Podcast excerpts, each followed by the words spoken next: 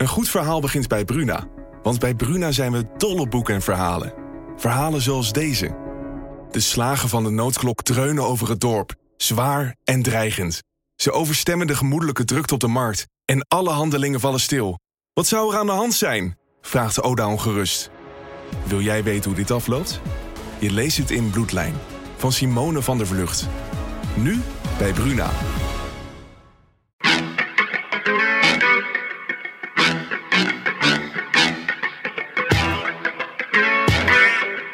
Dit is, dit is het land van Wierde. Een podcast van de Telegraaf met analyses op het nieuws die u elders niet hoort. Met Wierde en Robert Ophorst. Donderdag 17 juni, daar zijn we weer. Wiert, zal ik je eens wat vertellen? Ik hoor jouw vervaarlijke hoesten, Robert. Ik, had even een kuchje vooraf, ja. Dat, eh, maar eh, ik ben helemaal om. Ja, je, oh, om qua... Ik ben helemaal om. Ik had, ik had helemaal geen zin in het EK. Ik had Ah, er nul ja. verwachtingen van. Ik keek met zagrijn naar de laatste wedstrijden van Oranje. Maar Ja. sinds het, eh, eigenlijk al voor de wedstrijd van de eerste wedstrijd van Oranje, ben ik eh, als een eh, blad aan de boom omgeslagen. En ik Oh, merk oh, nu, eh, oh. niet, ik, op zich denk ik niet dat we Europees kampioen worden of zo, maar ik merk gewoon hoe we dit gemist hebben. Een beetje Dat wel. vrolijkheid en een beetje licht in het leven. Sinds afgelopen zomer hadden we even een korte opleving, maar eigenlijk ligt er al anderhalf jaar lang een, soort deken van zwaarmoedigheid over Ja. ons heen. En ik was vergeten hoe leuk het is, zo'n toernooi. Ja, dat is zo. Zeker met het publiek erbij. Hè? En als Ja. je dan ziet, zoals in Boedapest, een vol stadion. eh, dat is echt niet, dat, dat waren we gewoon helemaal vergeten. Dat, Ja. dat, eh, wat dat inderdaad voor, eh, ehm, nou ja, saamhorigheid ook wel met zich meebrengt. Nou, die, dat, die, dat incident rond eh, Christian Eriksen, dat gelukkig dus minder ernstig blijkt te zijn dan we aanvankelijk dachten. Want ja, ik neem, weet niet of jij ook keek, maar op het moment dat we keken, Mhm. dachten we, ja, hij ligt daar dood te gaan. Ja. Hè?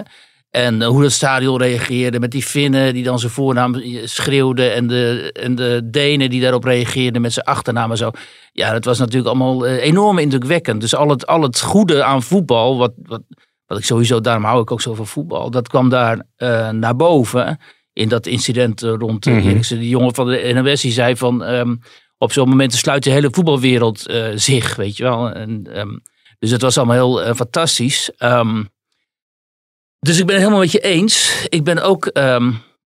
ik keek er natuurlijk wel naar uit. Maar ook omdat we die eerste wedstrijd toch wel. Met die eerste wedstrijd. een van de leukste wedstrijden al tot nog toe ook speelden. Hè? Oranje dan tegen Oekraïne. Die van gisteren Italië tegen Zwitserland was ook heel goed trouwens. Ehm, dan zie je toch ook wel. ehm, wat ook het eh, Nederlands elftal teweeg eh, kan brengen. Maar we moeten dus hoeden voor euforie, zegt de voormalige bondscoach Ronald Koeman. Ja. Heel goed. Nuchtere Groningen die zegt, nou ik vond het allemaal helemaal niet zo goed. Dus ehm, pas maar op. Vanavond tegen, moeten ze tegen Oostenrijk. Want eh, ja, die stemming kan natuurlijk ook enorm omslaan. Stel dat Oostenrijk met 1-0 heel luizig eh, wint. Ja, dan is het, die hele euforie natuurlijk weer eh, Ja. voorbij. Maar dan, eh, als laatste dan, richten we ons met z'n allen op Italië. Want de grote wens is toch wel dat als Nederland niet kampioen wordt, dat dan op zijn minst Italië het wordt. En dan hopelijk dat ze ergens onderweg, of misschien wel in de finale, dat afgrijzelijke Frankrijk dan van Ja, de, is- van de is- mat zullen vegen. Dit is jouw persoonlijke stemadvies, hè? Heb mensen. zo'n hekel aan het Franse voetbal. Als je zoveel talent hebt rondlopen. Je hebt zulke goede spelers. En je speelt zo verschrikkelijk laf. En je gokt op een counter van die TGV die ze daar in huis hebben. En, eh, Kylian Nou ja, nu, zien, Mbappé. nu zien die Italianen eens hoe, zij, eh, hoe, dat, hoe dat eruit ziet. Dat is toch het voetbal wat de Italianen zelf eh, lang Dat is hebben precies gespeeld. wat Ita- Italië vroeger speelde. Dat speelt Frankrijk nu, omdat ze een hele laffe coach hebben.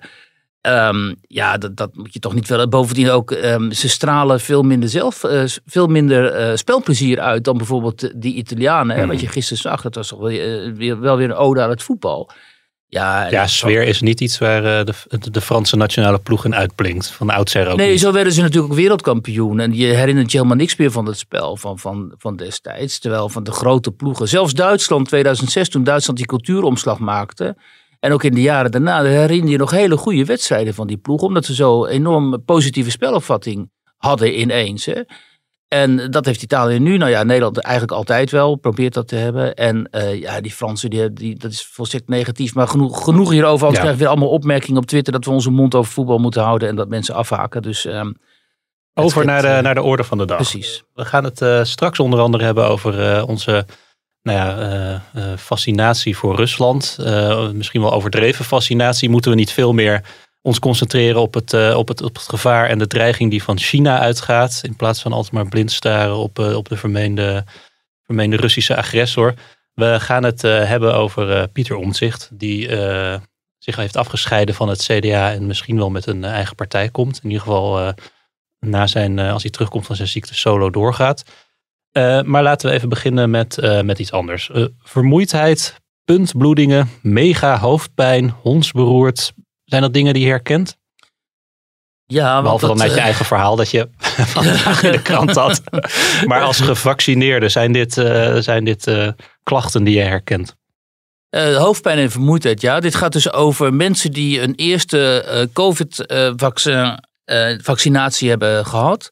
En die na die eerste prik last hebben van eh, hele forse bijwerkingen. En ook bijwerkingen die lang aanhouden. En dat herken ik wel, want ik heb die AstraZeneca-prik gehad. En ik had ook eh, best wel een heftige eh, reactie. Maar goed, daarvan denk je, oké, nou ja, dat duurt een dag en dan is het voorbij, weet je wel. Duurde het ook en- een dag? ja, het duurde ongeveer een dag, koortsig en, en hoofdpijn en zo. Maar sindsdien heb ik de indruk dat ik wel eh, veel sneller vermoeid ben dan voor die tijd. En bovendien eh, regelmatig zo'n zeurderige hoofdpijn heb. Eh, en dat hoor ik in mijn omgeving ook eh, van andere mensen. Ehm, dus ik dacht, laat ik eens... ehm, omdat je op, op, op, op sociale media zie je natuurlijk van alles voorbij komen. Hè? Mensen die claimen Maar dat er dit- tientallen ook- doden zijn Ja, ja, gevallen door het vaccin. Maar dit was ook al voordat het eh 25 graden was. En, Ja, ja, nee, dat was echt gewoon vanaf die vaccinatie. En ehm, kijk, en nu is het een heel ingewikkeld onderwerp. Want op het moment dat jij zegt, ja, ik ben pro-vaccinatie, omdat het lijkt me de enige uitweg uit deze crisis. En we willen niet nog meer ehm, in die ellende terechtkomen, zoals het afgelopen jaar, zul je toch een deel van de bevolking althans eh, moeten vaccineren. Ik ben niet voor vaccinatie van kinderen trouwens. Dat is een heel ander probleem, want dan weet je weer niet, ja, maar wat dan? Maar goed, daar moeten we een andere keer maar eens over hebben. Maar in dit geval ehm, eh, kun je dus een voorstander zijn van vaccinatie, maar ook in de ogenschouw nemen dat die vaccinaties bijwerkingen hebben, zoals alle vaccinaties.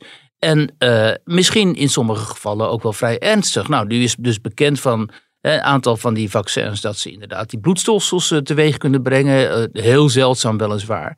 Maar dat, dat gebeurt. Hè? En nou ja, er is al genoeg over geschreven en gezegd. En op basis daarvan zijn heel veel mensen gaan zeggen: ja, zie je wel, die vaccinaties zijn eigenlijk een soort biowapen om de burger, om de wereldbevolking te decimeren. En Bill, Bill Gates zit erachter en het eh, World Economic Forum, zodat we uiteindelijk maar niet meer met 7 miljard mensen, maar met 1 miljard eh, eh, of, of 2 miljard overblijven. En ehm, eh, nou ja, dat is natuurlijk allemaal flauwekul. Maar als je dan zegt, ja, maar dat is flauwekul, dan krijg je weer heel veel mensen in je mentions en zo die zeggen, ja, maar jij hult met die elite en bla bla bla. Dus het is heel ingewikkeld om dit onderwerp te behandelen op een nuchtere, objectieve manier. En eh, mensen aan het woord te laten die weliswaar eh, echt last hebben van die bijwerkingen. Maar niet per se eh, op basis daarvan geloven in een complot. Nou, en nu heb ik gelukkig een groot aantal mensen toch wel gevonden. Een aantal, en over een aantal, met een aantal van hen heb ik gesproken voor de krant. Dat stuk staat dan vandaag in de krant. En dat zijn volstrekt redelijke mensen die ehm, Die inderdaad vaak ook zelf erg ziek zijn geweest van, eh, van COVID. Precies, en een aantal. En ik denk dat je onderscheid moet maken qua bijwerkingen in mensen die COVID hebben gehad en mensen die het niet hebben gehad. Omdat nu wel bekend is dat als je dus eh, eh, corona hebt gehad, dat je heel heftig kunt reageren op het vaccin. Er wordt nu immers ook gezegd, inmiddels vandaag was het al in het nieuws of gisteren geloof ik, dat je moet wachten met vaccinatie. niet vier weken moet wachten, maar iets van acht weken moet wachten. Of juist ook omdat die reactie zo heftig kan zijn. En een aantal van die mensen die ik heb gesproken, die had dat ook. Die hebben dus die hebben COVID gehad. En eh, een echtpaar, eh, de keizer uit Rotterdam, die had het heel heftig gehad. Zowel de man, de vrouw als haar partner, die waren in het ziekenhuis terechtgekomen. Die mevrouw die heeft een longembolieën gehad.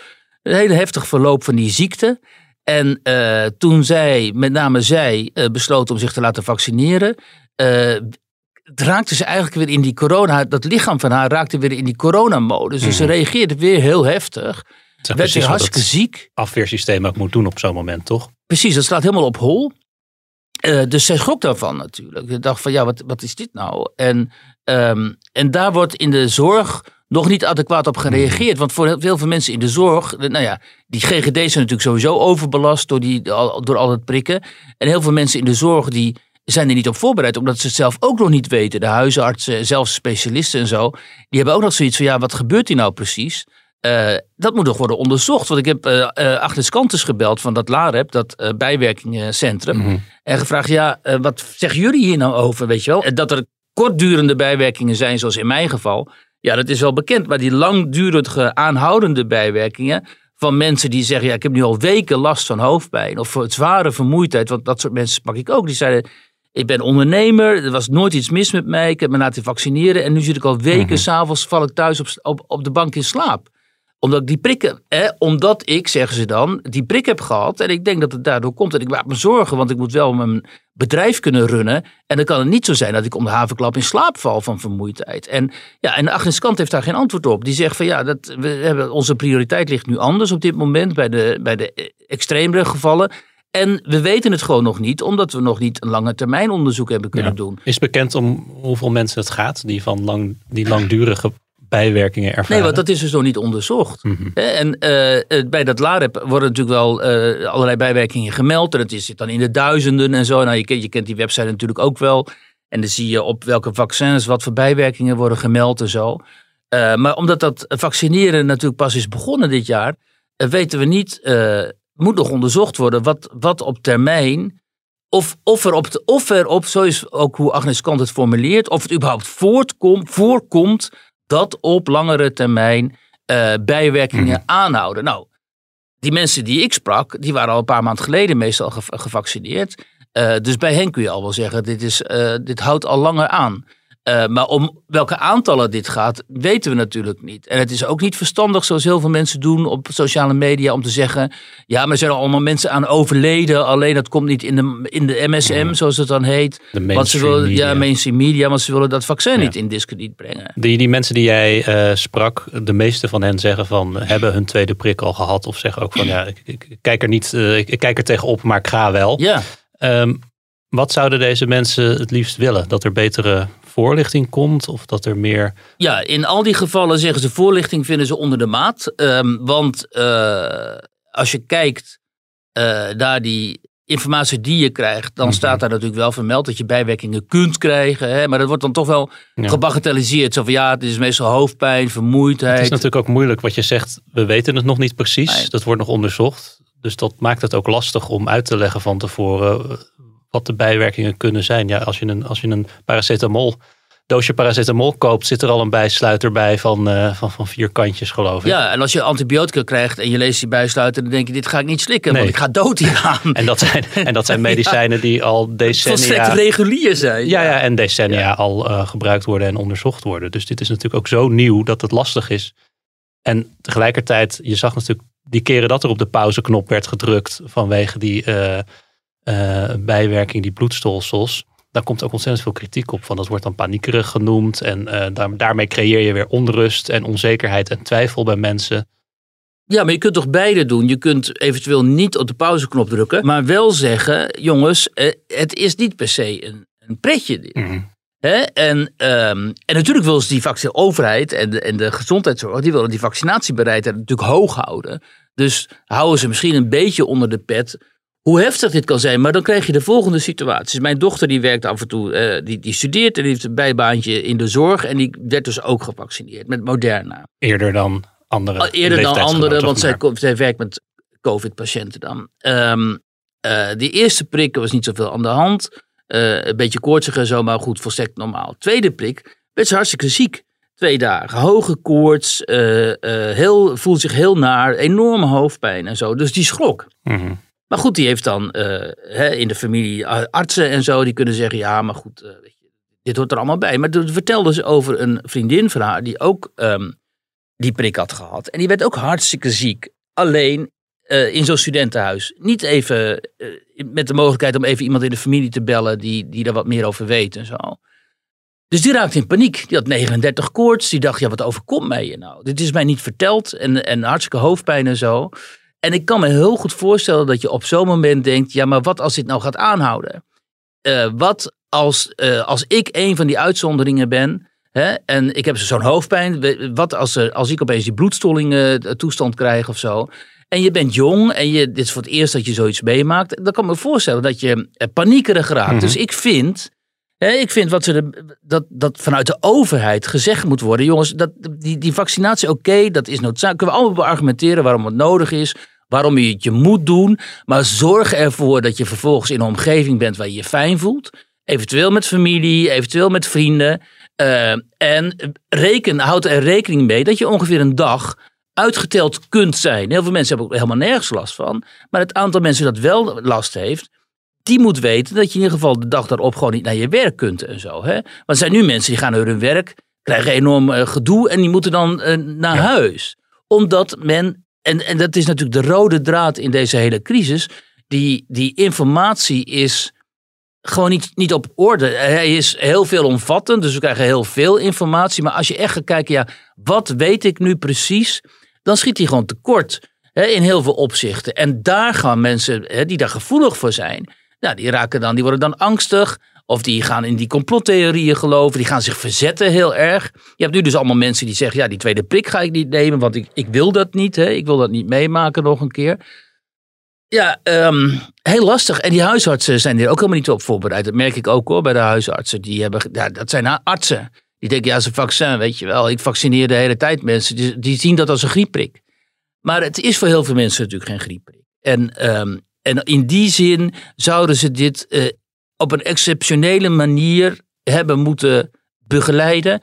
En um, ja, dat vereist natuurlijk heel erg veel werk. Maar ik denk dat dat, dat toch tekort is geschoten. Ook bijvoorbeeld hè, dat hele verhaal over die, die, die, die arme wijken, hè, waar de vaccinatiebereidheid dan heel laag is. En er wonen heel veel allochtonen. Nou, die, juist in die allochtone gezinnen, die vaak groot zijn en mensen op kleine ruimte wonen en zo, uh, zijn veel besmettingen. Dus dan zeggen die artsen, moeten die wijken in met een bus, hup, prikken, prikken, prikken. Oké, prima. Ja, goed. Vanuit hun oogpunt bezien is dat prima natuurlijk. Dat steun ik ook. Maar vervolgens, stel nou dat in zo'n familie een paar mensen hartstikke ziek worden van die prik. Hè? En, en, en, en die, dat gezin kijkt daarnaar en die denkt, ja, wat is dit? Daar ligt iemand gewoon met, met 39 graden koorts een paar dagen op bed uh, te kreunen van de hoofdpijn en zo. Dat, dat, dat, gaat natuurlijk als lopend vuurtje door zo'n gemeenschap. En dan gaan mensen zeggen, ja, maar dat ga ik niet doen. Dan loop ik liever het risico op corona, want ik ben 20 of 21. Uh, wat zal ik me daar wat uh, zorgen maken over die, die COVID, hè?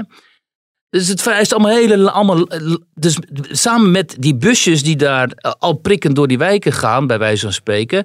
Moet je dus ook uh, daar in die, in die slipstream daarvan. Moet je de voorrichters hebben. Die gaan zeggen: ja, jongens, hartstikke goed dat jullie nu geprikt zijn. Maar houd wel hier en hier rekening mee. Want die, die, die bijlagers, die bijsluiters, ja, die lezen die mensen natuurlijk uh, helemaal niet. Beetje veel gevraagd misschien, maar goed, uh, dit stuk van mij, uh, toen ik met dit stuk aan het werken was, want ik heb veel meer reacties gekregen dan, dan dat ik heb kunnen verwerken in dit verhaal. Toen dacht ik toch wel van, ja, dat is toch wel echt iets uh, waar, nou, dat, dat is voor die mensen gewoon niet fijn. Mm. En waar, hier, hier worden mensen nou precies angstig van, weet je wel. En um, ja, misschien dat we vroeger wat weerbaarder waren. Ja, als je vroeger als kind een prik kreeg, dan lag je ook met hoge koorts op bed. En je ouders, mijn ouders althans, die zagen er helemaal geen... Uh, ja, Moest je uitzweten? Ja, een beetje uitzweten. Hier is wat melk. of, uh, of weet je, ben je benauwd, dan zitten we zo... Ik weet niet of je dat kent. Ik was astmatisch, was ik benauwd. Weet je wat ze dan deden? Dan zetten ze zo zo'n kokertje met kokend water bij je bed, zodat lekker dan stoomde. Ja. En ik dacht zo, dat stoom, dat maakt dat slijm wel los. Ik, nee, dat uh, ken ik niet, maar dit verklaart een hele hoop. ja, dat verklaart. Waardoor je in ieder geval niet van die watjes zijn geworden bij generatie. Maar, en toch snap ik dit. En, mm -hmm. um, uh, en het, is, het is niet goed, omdat juist in, in nu hè, we, we alles weer opengooien. En er misschien in de herfst toch weer een nieuwe golf aan zit te komen en zo. Ja. Zou je nu van de gelegenheid gebruik moeten maken om aanvullende informatie aan te bieden aan die mensen. Laten we het hebben over de meest besproken politicus van, uh, van dit moment, toch wel Pieter Omtzigt. Had jij gedacht dat hij nu nog bij het CDA zou zitten? Um, ja, omdat, um, omdat zeg maar, wij zo vaak hebben gezegd: ga in vredesnaam weg bij die partij. Hoe kun je in een partij blijven uh, waar je permanente mes in de rug uh, kunt verwachten. En uh, omzicht, en dan wij is het publiek. Mm -hmm. um, en omzicht bleef maar trouw aan die, aan die partij. Dus die, die hondentrouw leek gewoon oneindig te zijn. maar goed, nu heeft hij toch de juiste, in mijn ogen, conclusie getrokken om daar mm -hmm. weg te gaan. Misschien kent hij zichzelf ook wel goed en weet hij van zichzelf, ik ben als één pitter niet op mijn sterkst. Ja, maar ehm, hoewel hij natuurlijk wel eh, echt een typische eenpitter was binnen die fractie. Want al die schandalen die de afgelopen jaren aan, aan het eh, licht zijn gekomen, die waren dankzij hem en dankzij zijn werk eigenlijk als eenpitter af en toe met iemand samen. Maar meestal toch de, vanwege die enorme werklust eh, van hem. En ook dat grote analytische vermogen van hem. en die schepzinnigheid, nou, die is wel genoeg. En ehm, maar, maar ook, iets, ook, iets, ook iets negatiefs even. ja, dat hij, ja, natuurlijk. Dat, kijk, en, uh, maar daar gaan we het zo over hebben. Um, uh, kijk, en als e-, één pitter hoeft hij natuurlijk niet lang te blijven. Want mensen staan natuurlijk in de rij om zich bij hem aan te sluiten. Mm. Omdat ze aan hun hè, water voelen. Dat Pieter Omtzigt ja. in staat is om, als hij zich politiek gaat organiseren en een partij gaat oprichten of een lijst, lijst omzicht, die binnen de kortste keren de grootste of de op één na grootste partij kan zijn. En dus een hele belangrijke rol kan gaan hebben in het uh, politieke leven in uh, Nederland. Uh, wat in mijn ogen heel goed zou zijn, omdat al die andere partijen zijn inmiddels toch wel behoorlijk besmet na tien jaar Rutte. En iemand als Pieter Omtzigt kan daar, of, en, en de oppositiepartijen zijn ofwel te ideologisch, of te ideologisch te, te radicaal, zeg maar. Of nou niet eens, maar goed, te ouderwets in hun ideologieopvatting, laat ik het zo zeggen. Of aan de rechterkant hebben ze zichzelf dus buiten de orde geplaatst eigenlijk. Hè? Of zijn door de, door de, door de orde, door de, de gevestigde orde buiten mm -hmm. de orde geplaatst. Zo, kan, zo kun je het ook zien. Um, en om zich kan daar een, uh, zeg maar een hele belangrijke rol gaan spelen. Omdat hij natuurlijk wel de, gewoon de credits heeft, krediet heeft.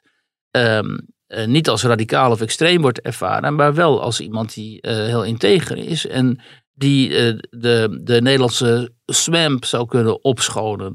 Um, de vraag is natuurlijk of hij daar fysiek toe in staat is, want hij, is, hij heeft die burn-out en enzovoort enzovoort. En of hij er orga organisatorisch toe in staat. Ja, maar dan hebben... moet je gewoon goede mensen om je heen verzamelen die dat, die dat, die dat kunnen. Hè?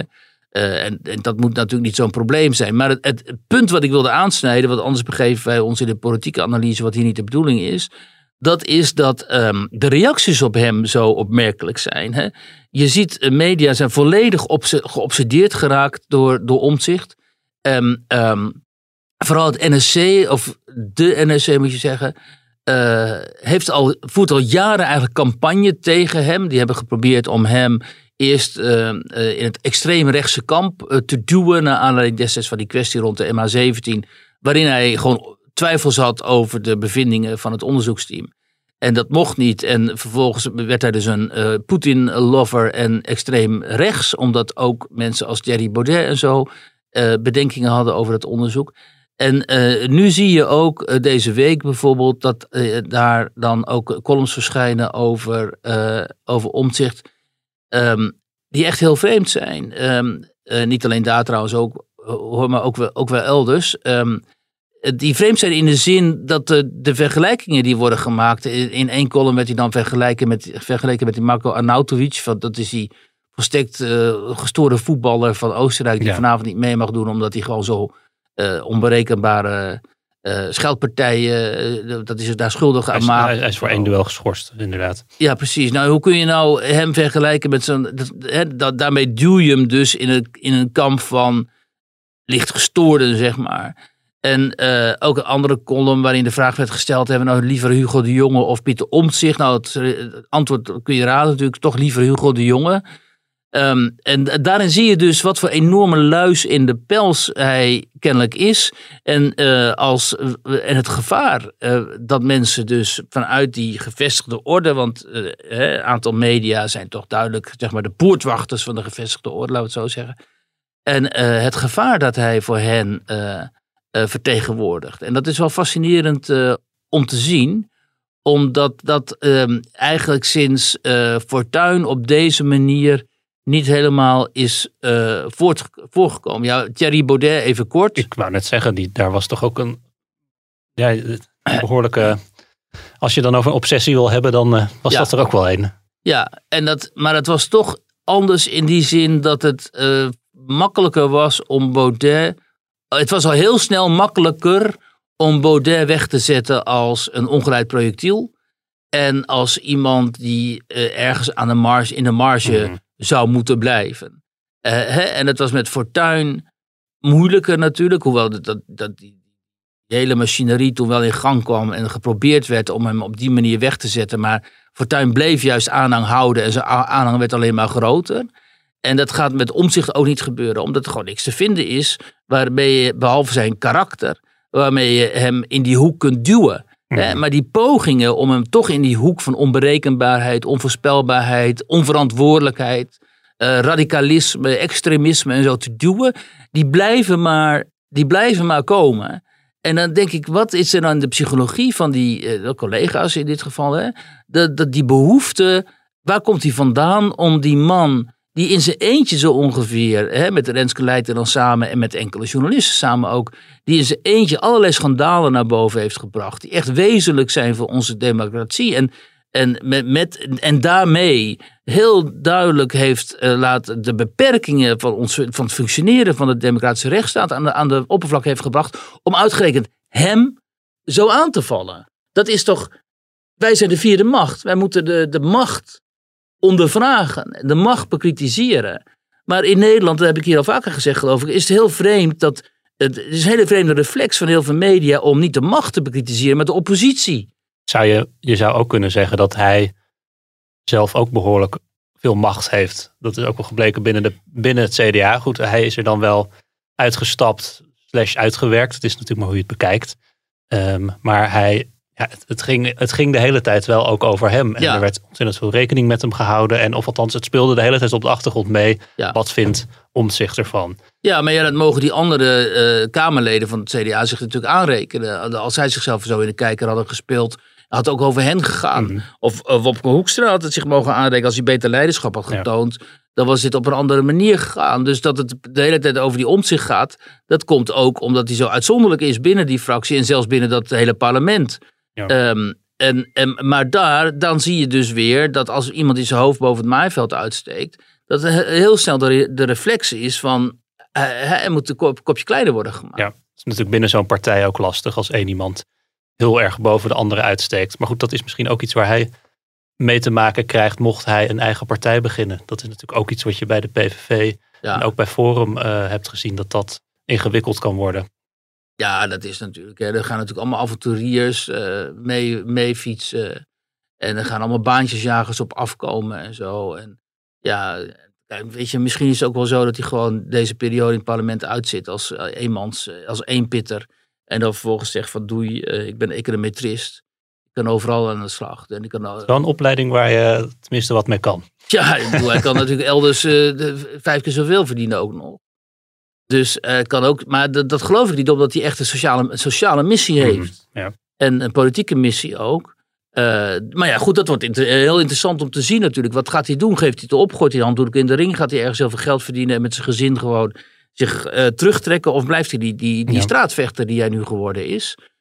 Ik denk dat Nederland hem nodig heeft als straatvechter, politiek Nederland. Inclusief alle risico's voor al die avonturiers en baantjesjagers die erop af zullen komen. Maar toch is het er natuurlijk, eh, zou het een fascinerend project zijn als dit, eh, als dit eh, eh, ge- gerealiseerd gaat Ja. worden. Nou, laten we hopen dat hij in ieder geval spoedig herstelt. Ja, dat is het belangrijkste natuurlijk, inderdaad. Wie, wie, wie, wie het Woken Week. There are some conservative groups slamming Coca Cola after an internal memo showed diversity training where employees were told to be, quote, less white. It's part of a company racism training program. People taking part are given advice on how to be less white, less arrogant, less, uh, less certain, less defensive, and less arrogant. A spokesperson for Coke said it's just part of training meant to create a, quote, inclusive workplace. Ja, vroeger was de vraag altijd Pepsi of cola. Maar sinds Ronaldo die eh, die, die flesjes wegschoof eh, onlangs op die persconferentie is het meer de vraag cola of water.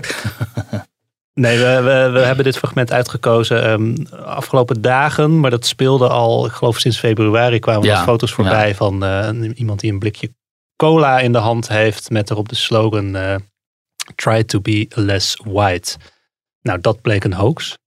Ja, dat was een Photoshop. Dat was een Ja. Photoshop. Eh, er is, overigens heeft Cola wel sinds begin dit jaar een campagne gelanceerd Open to Better. Waarop er allerlei nou ja, slogans op blikjes staan die net zo mierzoet zijn als de cola zelf. Zoals ik beloof dat ik er voor je zal zijn. En Oh, voor jou heb ja. ik het nooit meer te druk. Ja, maar dit was dus ehm, eh, die hoax. ehm, eh, was er niet, niet echt een hoax, omdat ehm, Coca-Cola in februari, of althans rond die tijd, kwamen die berichten naar buiten dat ze dus die intern die diversiteitscursussen geven. Het is wat zo'n beetje, geloof ik, elk Amerikaans, eh, zichzelf Ja. respecterend Amerikaans bedrijf tegenwoordig doet of heeft gedaan. Ja, en dan huren ze die eh, Robin D'Angelo in, of D'Angelo heet ze geloof Die doet ik. dat gratis. Nee, die doet dat voor 40.000 dollar per dagdeel. Dus die, is, die kan in een week eh, Ja, want het is behoorlijk natuurlijk niet in binnenlopen. één dagdeel gepiept. Ja, dat is, nee, dus, nou, en kijk. Dus het is die hele inclusiviteits- en diversiteit, diversiteitscultus, dat is een big business geworden. Dus er verdienen mensen gewoon heel erg veel geld aan.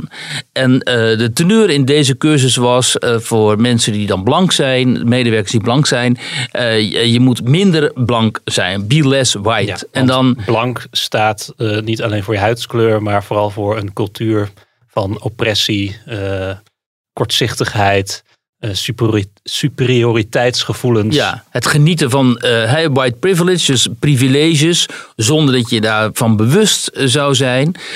Ehm, en deze mensen moeten, en zover is dat inmiddels in de weg gestaat, en, de, de, de, en daar hebben we het hier ook veel vaker over gehad, maar in ieder geval, de, de, de, die moeten gedeprogrammeerd worden eigenlijk. Daar komt het op neer, is cultus daar gaande op die, in de media, op de universiteiten, campussen. Maar ook juist in die grote eh, bedrijven, omdat die natuurlijk begrijpen van ja, we leven niet alleen maar van blanke klanten, maar we hebben eh, enorm veel eh, mondiaal, hebben enorm veel klanten die niet blank zijn. Dus die moeten we ook bedienen. Ehm, in feite wordt er gezegd, oké, blanken die, maken zich, die zijn schuldig. Die zijn schuldig aan oppressie, zoals jij zegt, en, aan het witte superioriteitsgevoel. En we moeten hen gaan deprogrammeren. Dus dan, dat is een soort culturele revolutie, die, zoals je die ook zag onder eh, Mao in China. Dan worden die mensen worden, zeg maar, naar voren geroepen. En die moeten dan eigenlijk eh, schuld bekennen en eh, een soort aflaten eh, eh, kopen, bij wijze van spreken. Door te zeggen, ja, ik ben eigenlijk verschrikkelijk. Ik ben me nooit zo bewust geweest van die eh, blanke superioriteit. Maar nu wel. En, eh, en alsjeblieft, eh, voed mij opnieuw op. Het zijn eigenlijk een soort heropvoedingsinstituten. Eh, geworden, dit soort cursussen. Ja, dat vinden wij, of althans ik vind het natuurlijk allemaal verschrikkelijk en beschamend en ook heel erg eh, splijtend, omdat, eh, dat zag ik ook iemand zeggen, een, zwarte meneer op, op sociale media, die zei, een zwart intellectueel was dat, die zei van ja, luister, we kunnen wel ehm, denken dat, we, dat dit allemaal zo verstandig is en zo, maar als we maar blijven zeggen tegen de blanken hier, dat, hij heeft het over de Verenigde Staten, van jullie zijn zo slecht, jullie zijn slecht, jullie zijn racistisch, jullie zijn dit en dat. Op een gegeven moment komt er natuurlijk een reactie. En zegt hij, dan kunnen we wel denken, ja, wij zijn ook ongeveer vertegenwoordigen met z'n allen eh, de helft van de bevolking. Maar eh, die blanken, als die eh, zich echt als ras gaan definiëren, als blank ras, dan zijn ze gewoon 50%. En wij zijn eh, Latino's, eh, Aziaten, eh zwarte en zo zijn wel ongeveer net zoveel. Alleen we zijn elk voor zich veel minder. Het gevaar is dat je mensen tegen elkaar opzet. Je zet mensen tegen elkaar op. En als, die, als er dan echt die oorlog uitbreekt. Ja, dan gaan Aziaten die gaan niet zeggen. wij gaan met de zwarte samen. Nee, die Aziaten die vaak hoog opgeleid zijn. en die vaak de beste zijn op de universiteit en zo. die scharen zich dan natuurlijk aan die kant van de blanken. Want die gaan zeggen: van ja, hoor eens, eh, wij willen niet naar beneden worden getrokken. Wij willen gewoon eh, gebruik maken van het systeem. dat voor ons heel goed functioneert, juist. Eh, eh, eh, en ehm, dat willen wij niet, niet gaan vernietigen. Dus dat gevaar, beschrijft deze man, dat is gewoon reëel. En, en daarom zeggen wij ook zo vaak hier van, ja, dit is spelen met vuur. Want dit komt ook over naar Nederland. Nou, vorige week hebben we het erover gehad, hè, over hoe die diversiteitsreligie op onze ehm, eh, universiteiten ook slachtoffers creëert en slachtoffers eist. Ehm, eh, en dat hele woke gebeuren, zo, zoals we het kunnen noemen, dat is vooral in zichzelf heel erg splijtend en potentieel agressief. En het erg is nu dat dit soort grote multinationals zoals Coca-Cola eh, dat of niet inzien of zozeer meelopen met die mode dat ze denken, nou ja, weet je, we sluiten ons hier gewoon eh, bij aan. We organiseren dit soort cursussen, zodat we in ieder geval die woke activisten niet op onze nek krijgen. Eh, omdat zodra je dus die mensen, eh, eh, zodra die groep mensen, die activisten zich tegen jou keren, ja, dan loop je kans op enorme reputatieschade natuurlijk. En dat willen zij, hè, dat is voor deze bedrijven, ondernemingen, is dat zo super belangrijk dat ze in ieder geval hun reputatie op orde houden. Want die reputatie van Coca-Cola, wat verkopen die nou? Ze verkopen vloeibaar suiker. Dat is natuurlijk sowieso al heel heikel wat ze daar doen. Hè? Ehm, want als je maar voldoende aandacht erop zou richten dat het dus gewoon puur suiker is wat ze verkopen, dan kun je die, dat soort bedrijven in principe gewoon eh, eh, in discrediet brengen. Maar goed, en dat, maar goed dat, dat lukt nog niet. Maar als je dan, als dan ook nog eens die woke beweging daar zou achter. Als die woke beweging zou zeggen. Coca-Cola is en ontzettend ongezond. En ze deugen niet, want ze hebben geen aandacht voor diversiteit en eh, inclusiviteit. Dus het is een eh, organisatie die white supremacy steunt. Dan verliezen ze nog sneller kapitaal op de beurs dan toen Cristiano Ronaldo die twee flesjes daar even wegzette. En ik meen, verloren zo onmiddellijk 3 miljard of zo. Ja, aan, nou dat scheen ook wel geloof ik. Dat, dat, dat scheen ook met een dividenduitkering te maken te hebben, Oh. begreep ik. Dus het, eh, Oh. volgens mij was dat ook eh deels Ja, die aandelenkoers die daalde in elk geval Ja. omdat Cristiano Ronaldo die, die flesjes eh, wegzette bij een pers- persconferentie na, na een voetbalwedstrijd. Dus, ehm, maar goed, ehm, hier, dit is waar we mee te maken hebben, eh, helaas. En dit zal niet de eerste keer zijn dat we, of de laatste keer zijn, vrees ik, dat we onze aandacht in de Wokenweek op dit verschijnsel eh, richten. Het was wat dat betreft wel geslaagde satire, die foto's van dat blikje. Want het had waar kunnen zijn. Ja, het was inderdaad. En het is wel eens een beetje flauw dat hè, Reisa Blommestein, die, die fotografeerde zichzelf met, eh, geloof ik, nee, die, die, die deelde die foto op Twitter. Eh, en die werd daar heel erg op aangevallen omdat ze een hoax zou hebben gepromoot. Dus al die linkse. Wie, wie is zij ook alweer? Ja, ja, precies. Zij is een onderzoekster in eh, Leiden, een wetenschapster. En zit een beetje in die rechtse eh, beweging. Ja, hij heeft ook een keer een petitie mede opgesteld over de, tegen de cancelcultuur. En daar heeft ze ook heel veel vijanden mee gemaakt. En met haar tweets en zo, die meestal een beetje rechts zijn. Dit was trouwens zelf van haar een oproep tot cancelen, toch? Eh, Nou, ze wilde Pepsi gaan drinken, Ja. inderdaad. Ja, ja. Ehm, maar goed, ehm, zij werd dus aangevallen omdat zij, zij die Ja, hoax ze hebben ondersteund. Eh, en dat was natuurlijk een beetje flauw, omdat uiteindelijk ging het om het- hetzelfde principe. Namelijk, het is wel degelijk zo dat Coca-Cola zich op die manier eh, had geprofileerd. Poetin en Biden, die, eh, die, die stonden deze week in eh, Genève tegenover elkaar. Of eigenlijk naast elkaar. Nou, het was een, een constructief gesprek, zo heet dat dan, hè, na zo'n eh, na zo'n top.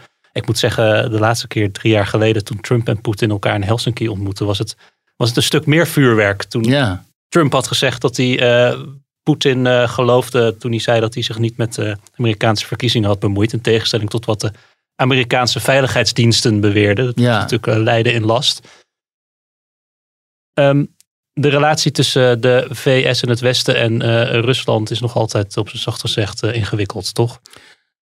Eh, ja overigens had eh, George Bush, de jongere, destijds ook zo'n moment. Hè? Toen Ja, nou, die hij- had hem in diep in zijn ogen Diep in zijn ogen en gekeken, gezien ja. dat het een goed mens was. Ja, ja. Biden had onlangs gezegd dat eh, Poetin geen soul, geen ziel heeft, no soul. En, hij, ja, en ook dat hij een killer is. En eh, dan vind ik, als je zoiets zegt over een staatshoofd eh, van een toch hele belangrijke, misschien niet Fins, ge- ge- ge- eh, geen bondgenoot, maar toch een hele belangrijke Mhm. eh, regionale macht, wat Rusland is. Ja, dan maak je het jezelf toch wel heel erg moeilijk. Niet om dan eh, nog een keer met zo iemand eh, maar nou heeft aan tafel te zitten. Maar goed, Poetin is niet anders gewend. Ehm, dat maar is ook sowieso die behoefte om, dan heb je een heel team om je heen zitten met allerlei adviseurs en eh, ministers en kabinet. En dan denk je nog dat je aan iemands ogen of aan iemands handdruk kan aflezen wat voor eh, leider en persoon het is, ook politiek gezien. Ja, maar dat is natuurlijk heel, heel erg Amerikaans. En die personaliseren alles. En dan is het altijd een kwestie van de twee persoonlijkheden. Van die alfamannetjes die op elkaar stuiten en Poetin zo. natuurlijk gekmakend, want die beweegt geloof ik één spier per half uur. Nou ja, wat interessant is aan die Poetin, dat is vooral eh, als je nou eens de advocaat van de duivel zou spelen, dan zie je dus wat, dat Poetin in de loop der jaren, hij zit er nu natuurlijk al sinds 2000, met allemaal verschillende Amerikaanse presidenten te maken heeft gehad. En, hij, en als je dan die beelden ziet van die, eh, van die, die, die, die, bibliotheek daar, zeg maar, in Genève, dan zit daar een nieuwe Amerikaanse president, eh, Biden, en een nieuwe Amerikaanse minister van Buitenlandse Zaken, die Blinken. En dan zitten daar gewoon alweer Poetin en Lavrov. De minister van Buitenlandse Zaken, die ook al een eeuwigheid minister van Buitenlandse Zaken is. En die Lavrov is zozeer door de wol geverfd. Die maakt je helemaal niets wijs. Dus daar zit aan de, aan, de, eh, aan de Russische kant een enorme een schat aan ervaring. Ik geloof, maar Biden gaat er ook al 80 jaar mee. Ja, dat is zo. Maar ehm, eh, je kunt je afvragen inmiddels eh, of hij nog zeg maar, cognitief in staat is om dit allemaal op een vrij snelle manier te verwerken, laten we het zo zeggen. Ehm, en, maar die, die, die Amerikanen die hebben ook telkens te maken met hele nieuwe situaties thuis. Die Biden die moet opeens rekening houden met die hele activistische eh, beweging in zijn eigen partij van de Democraten, die Black Lives Matter. En die, eh die woke types daar, die een heel andere, in ieder geval sociaal-economische politiek eisen, ook culturele politiek. Ik bedoel, over Rusland zullen ze niet zoveel weten. maar goed, ze, ze steunen bijvoorbeeld wel Palestina. Als reflexmatig, dus daar heeft hij mee te maken. Dat is al sowieso al ingewikkeld. En nu zit hij daar tegenover eh, die, die Poetin, die gewoon eh, in feite achterover kan leunen. Want wat heeft hij te vrezen? Niet zoveel. S- gesanctioneerd wordt Rusland al. Ehm, de situatie in Syrië hebben zij onder controle. In die zin van dat de dreiging dat daar jihadistische, islamistische extremisten aan de macht zouden komen. eh, die is daar niet, bestaat daar nu niet meer. En het is dankzij Rusland ook. Dankzij dus ingrijpen van Rusland. Omdat die eh, mede hebben geholpen om dat soort rebellengroepen eh, te vernietigen daar. Dan kunnen wij van zeggen, oh dat is allemaal heel erg. Want nu zit die Assad daar nog en dat vinden wij een enorme dictator. Maar ja, het alternatief voor, voor Assad was iemand als die al-Baghdadi geweest. Zo heette die geloof ik hè. Die IS-leider. Ehm, dus dat lijkt me niet echt een eh, heel aantrekkelijk eh, alternatief. Maar het Westen heeft daar nooit. Dat is, en dat is het probleem van het Westen altijd. Het Westen komt altijd met moraal aanzetten. Die zeggen dan: oh, die Assad, dat is verschrikkelijk. Want eh, dat is een dictator. Dus daar moeten we van af. Net zoals de Gaddafi destijds in Libië overigens, daar moeten we van af. Nou, en dan zijn ze er van af, zoals in Libië, en dan is het chaos. En wie springen in, die, in dat vacuüm? Eh, allemaal radicale extremistische groeperingen natuurlijk. En dat zou in, in, in Syrië ook zijn gebeurd. Dat dreigde te gebeuren. Maar dat kan, Poetin die kan het niet accepteren natuurlijk. Dat in zijn onderbuik daar ergens in het Midden-Oosten... dat soort eh, religieuze gekken aan de macht Je komen. zegt, Poetin heeft eigenlijk weinig nu te vrezen van Amerika. Eh, eh, ik- Ik snap de ho- hooggespannen verwachtingen bij zo'n top. Want het zijn twee wereldmachten. Althans op papier nog steeds.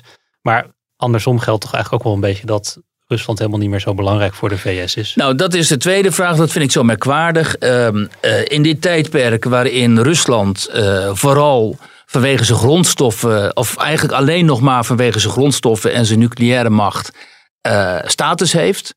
Ehm, terwijl we in een tijd leven van transitie van energie. Hè? En, ehm, en En ten tweede zal Rusland dan natuurlijk nooit in zijn hoofd halen om een kernbom te gebruiken. Dat wij nog zo ons obsessief fixeren op Rusland. Alsof het nog altijd de Koude Oorlog zou zijn. En alsof Rusland nog altijd de Sovjet-Unie zou vertegenwoordigen. Terwijl de dreiging van China, dat half Afrika opkoopt en, en chanteert en, hè, en bezig is om overal via soft power en anderszins zijn invloed uit te breiden. Eh, terwijl China met en dat, de, goed, de eigen moslimminderheid daarin, eh, de, de Oeigoeren daar, zwaar gewoon terroriseert.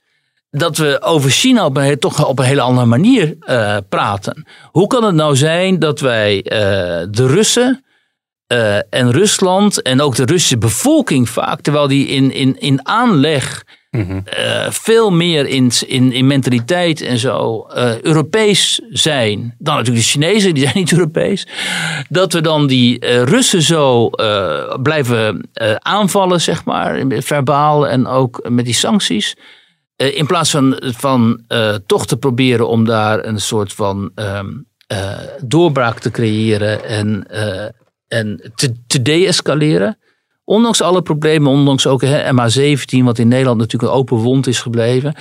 Eh, terwijl we ehm, eh, over de Chinezen eigenlijk zelden eh, die scherpe kritiek horen. Alleen deed Trump dat dus wel.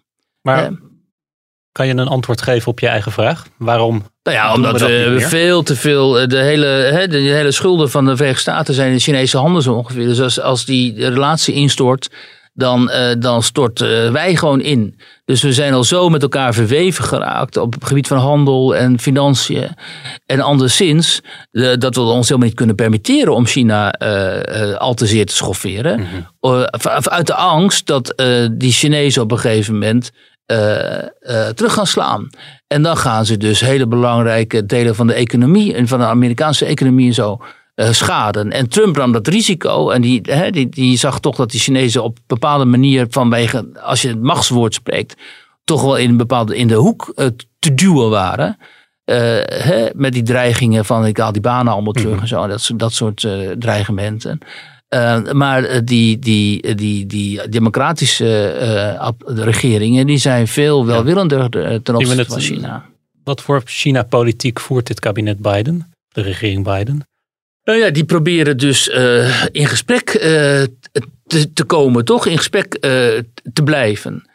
En, ehm, en diplomatie, hè, wat Biden de hele tijd zegt, diplomatie is terug. Dat zei hij ook bij die eh, G7-top, of is de G, eh, G7 Ja, ja. eh, nog steeds. Hè? En eh, ehm, eh, dat is zijn, zijn mantra, zeg maar. Wij zijn terug en de diplomatie is terug. Terwijl het de vraag is of je daar nou zoveel mee eh, bereikt. Hè. Diplomatie, diplomatie is altijd goed. Het is ook goed dat die nu die, die ambassadeurs weer eh, dat die, eh, terugkomen komen. op hun post. De Russische en de Amerikaanse ambassadeur. Want dat is natuurlijk heel belangrijk.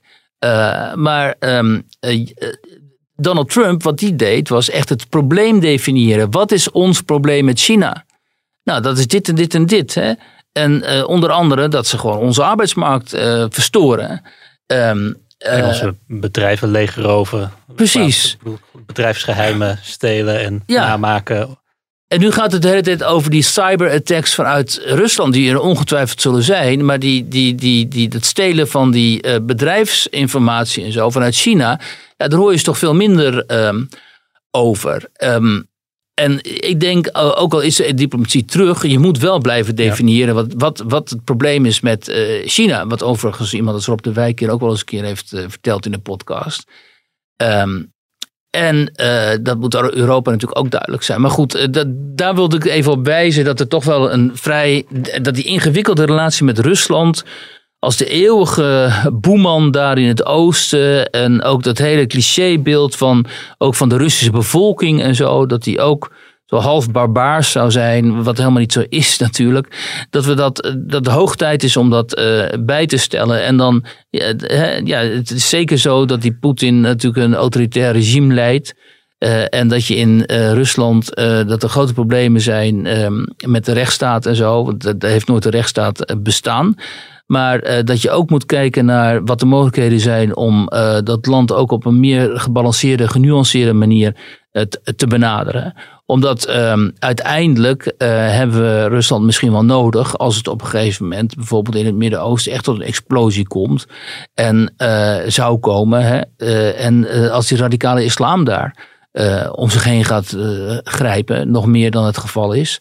En ja, dan zullen we toch samen met andere regionale machten ehm, moeten kunnen ingrijpen. Bovendien hebben we Rusland nodig om Iran, eh, hè, die zijn bondgenoten, om Iran eh, tot de orde te kunnen eh, roepen. hè, en te kunnen zeggen van tegen die Iraanse Ja. autoriteiten van terug in je hok. Nou ja, mochten we Rusland ooit helemaal onze zijde krijgen, dan heb je nog altijd China dat die zijn veto kan uitspreken. Ja, ja.